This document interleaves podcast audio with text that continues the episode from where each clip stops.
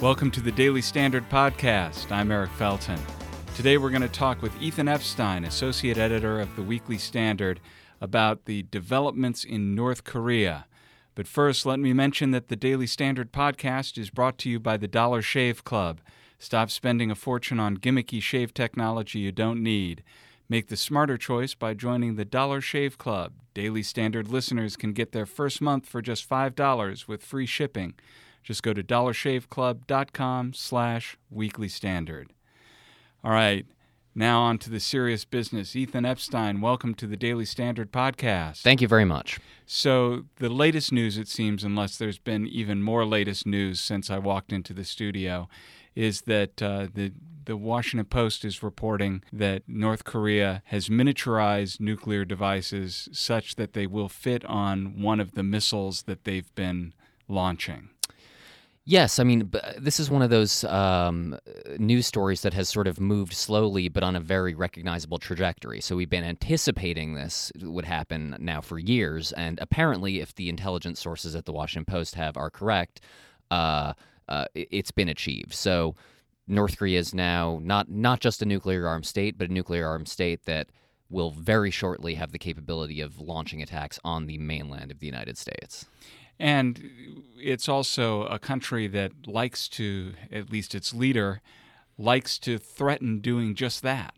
He does, and I, I also think um, that it's high time, for example, that we stop calling these missile launches tests. That they're not tests we they know that the missiles work. They're threats. I mean, they're firing off missiles as threats, and I think that is as much of a, of a threat as the sort of brazen bellicose statements that we get out of their state media as well. So, so yes, this is a regime that has never shied away from uh, making it known that it, that it's willing to attack. So, what is the U.S. strategy at this point look like? Uh, yeah, closing the barn door now that the horse has escaped. Unfortunately, um, look, it's easy to get everybody to, to agree on sanctions after the point at which sanctions will do nothing. That's exactly right. So if the sanctions were designed to curtail, to halt, to even retard the progress of the nuclear program, they've manifestly failed. That being said, we've the UN uh, Security Council unanimously approved a set of pretty tough sanctions on North Korean exports over the weekend, which, if they're actually fully implemented, which is a huge if, would shave about a third of North Korea's export revenues um, uh, off of its uh, books. So that, I mean, that would do something. What it would not do is stop North Korea from being a nuclear power. They are. I mean, this, uh, so the strategy uh, now, I think, it might not be too little, but it, it looks too late. So, what's China's game in all this? Well, I mean, the conventional answer is that China uh, appreciates having a buffer state in North Korea. It doesn't want a unified Korean peninsula that would be allied with the United States. Um, I think uh, there are also sort of ideological reasons. You know, there this brotherhood of communism. They've uh, enjoyed a close friendship for decades now. Um, but I also think that, and uh, actually, I saw John Bolton made this point recently, which China could be persuaded to accept a unified Korean peninsula, though, of course, we need to do certain things like guarantee that there wouldn't be U.S. troops in a unified Korea. I happen to think that deal would be worth it. If, if that meant ending the regime, why would we even need U.S. troops there in the first place? So I think uh, China could be made to see its way towards a better outcome than what we've got. Although it always seems as though China positioning itself as the broker that you have to deal with mm. to deal with North Korea um, that there are advantages for China from North Korea becoming more of a threat. I think that's right. I mean, it gives China a lot of leverage over not just the United States, but uh, its neighbors as well Japan, South Korea, um, you know, the whole Pacific Rim. China wants to act the part of the kingmaker in this situation. And as much as we have leverage over China in certain things, they they can actually extract things from us because we're so concerned about the North Korea threat in a way that they're not as well.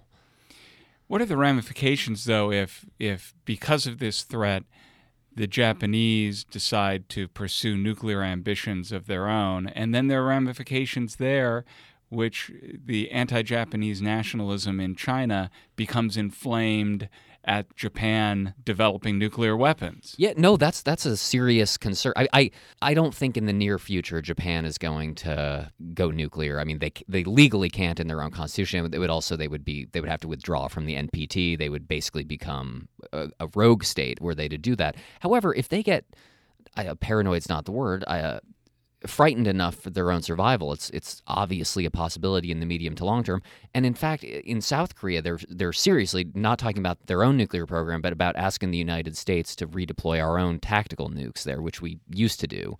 Uh, the conservative party there has basically been openly calling for that at this point. So that, of course, you're quite right, leads to fears of proliferation all over uh, all over Asia. It's similar to what people worry about happening in the Middle East. Should Iran become nuclear, then well, then Saudi Arabia is going to want nuclear weapons, and the whole thing spirals into a really sticky and unpleasant situation. So, sticky, unpleasant situation. Does the U.S. have anything that resembles a strategy for any of those particular problems? Um, if they do, they're they're keeping it close to the vest. Uh, sanctions are obviously part of it, uh, and Secretary of State Tillerson and even um, even our UN ambassador Nikki Haley has suggested that at some point they would like to pursue dialogue with North Korea. However, the conditions that they want uh, are not going to be fulfilled. To even uh, the conditions they want to even have a conversation are not going to be fulfilled. They want a, for example, a halt to the development of the missiles before there's even a conversation and therefore there's not going to be a conversation because North Korea look they made the strategic decision that they that they are going to become a nuclear armed state. That was their in their view the only way to ensure the survival of their regime. I think they were right I think they made the right strategic decision and we're left with a handful of bad options now there's the question of what options are US what US strategy is but here's your opportunity to win your Nobel Peace Prize or or maybe a Bismarck War Prize or something, which is what's the Ethan Epstein solution? Uh, I'd say two two things here. One, we have to figure out a way to get China to halt energy exports into North Korea. That's the big kahuna. There are no fossil fuels in the Korean Peninsula. Uh, North Korea is almost. How about nuclear power? yeah, right, exactly. Uh, North Korea is entirely reliant on pet, you know, petroleum uh, imports from China. That would do a lot. the The big thing, though, is we have to create, we have to find a way to separate the North Korean people from their awful regime. So I don't know, you know, we're obviously we've tried and that hasn't really worked, but something that can foment a bottom up uh, change of regime there, that's the best case scenario. Um, but that's asking desperate, starving people to mount a, a, rebellion. That's right. And as as I'm sure the North Korean leadership knows, people that are that destitute don't rebel because they're more concerned about literally finding food the next day. It's only when you allow your population to become a little richer, a little more comfortable that they, you know. Well, they do if you're in the military okay, so that's the hope. Is we're, pro- we're probably not going to get it from the streets, but look, he's Kim Jong Un has been so brutal in his in his rule towards the elites that he's definitely created a lot of enemies at the higher ranks of society there, including in the military. So, barring a uh, Jacobin revolution, which I think is unlikely, a more possible situation is some sort of coup coming from the high levels. So that could happen too, and let's hope. It's Ethan Epstein's magic scenario.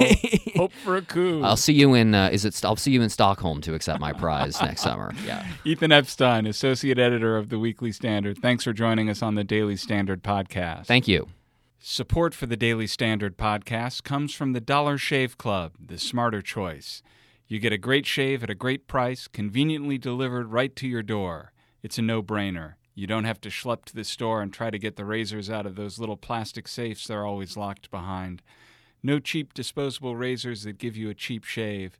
And you don't spend a fortune on 14 blade razors with magic lubrication strips or other gimmicky shave technology.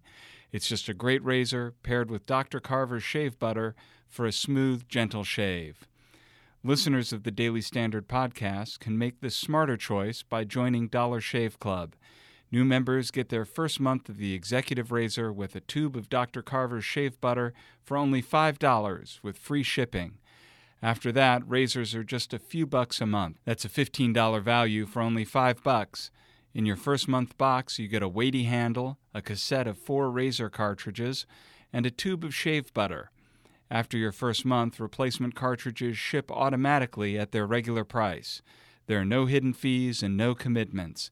Cancel anytime you like. For this exclusive offer, go to dollarshaveclub.com slash weekly standard. That's it for today's Daily Standard podcast. Be sure to tune in to our podcasts throughout the week. Just go to iTunes or Google Play for a free subscription or go to our website, weeklystandard.com. I'm Eric Felten. Thanks for listening.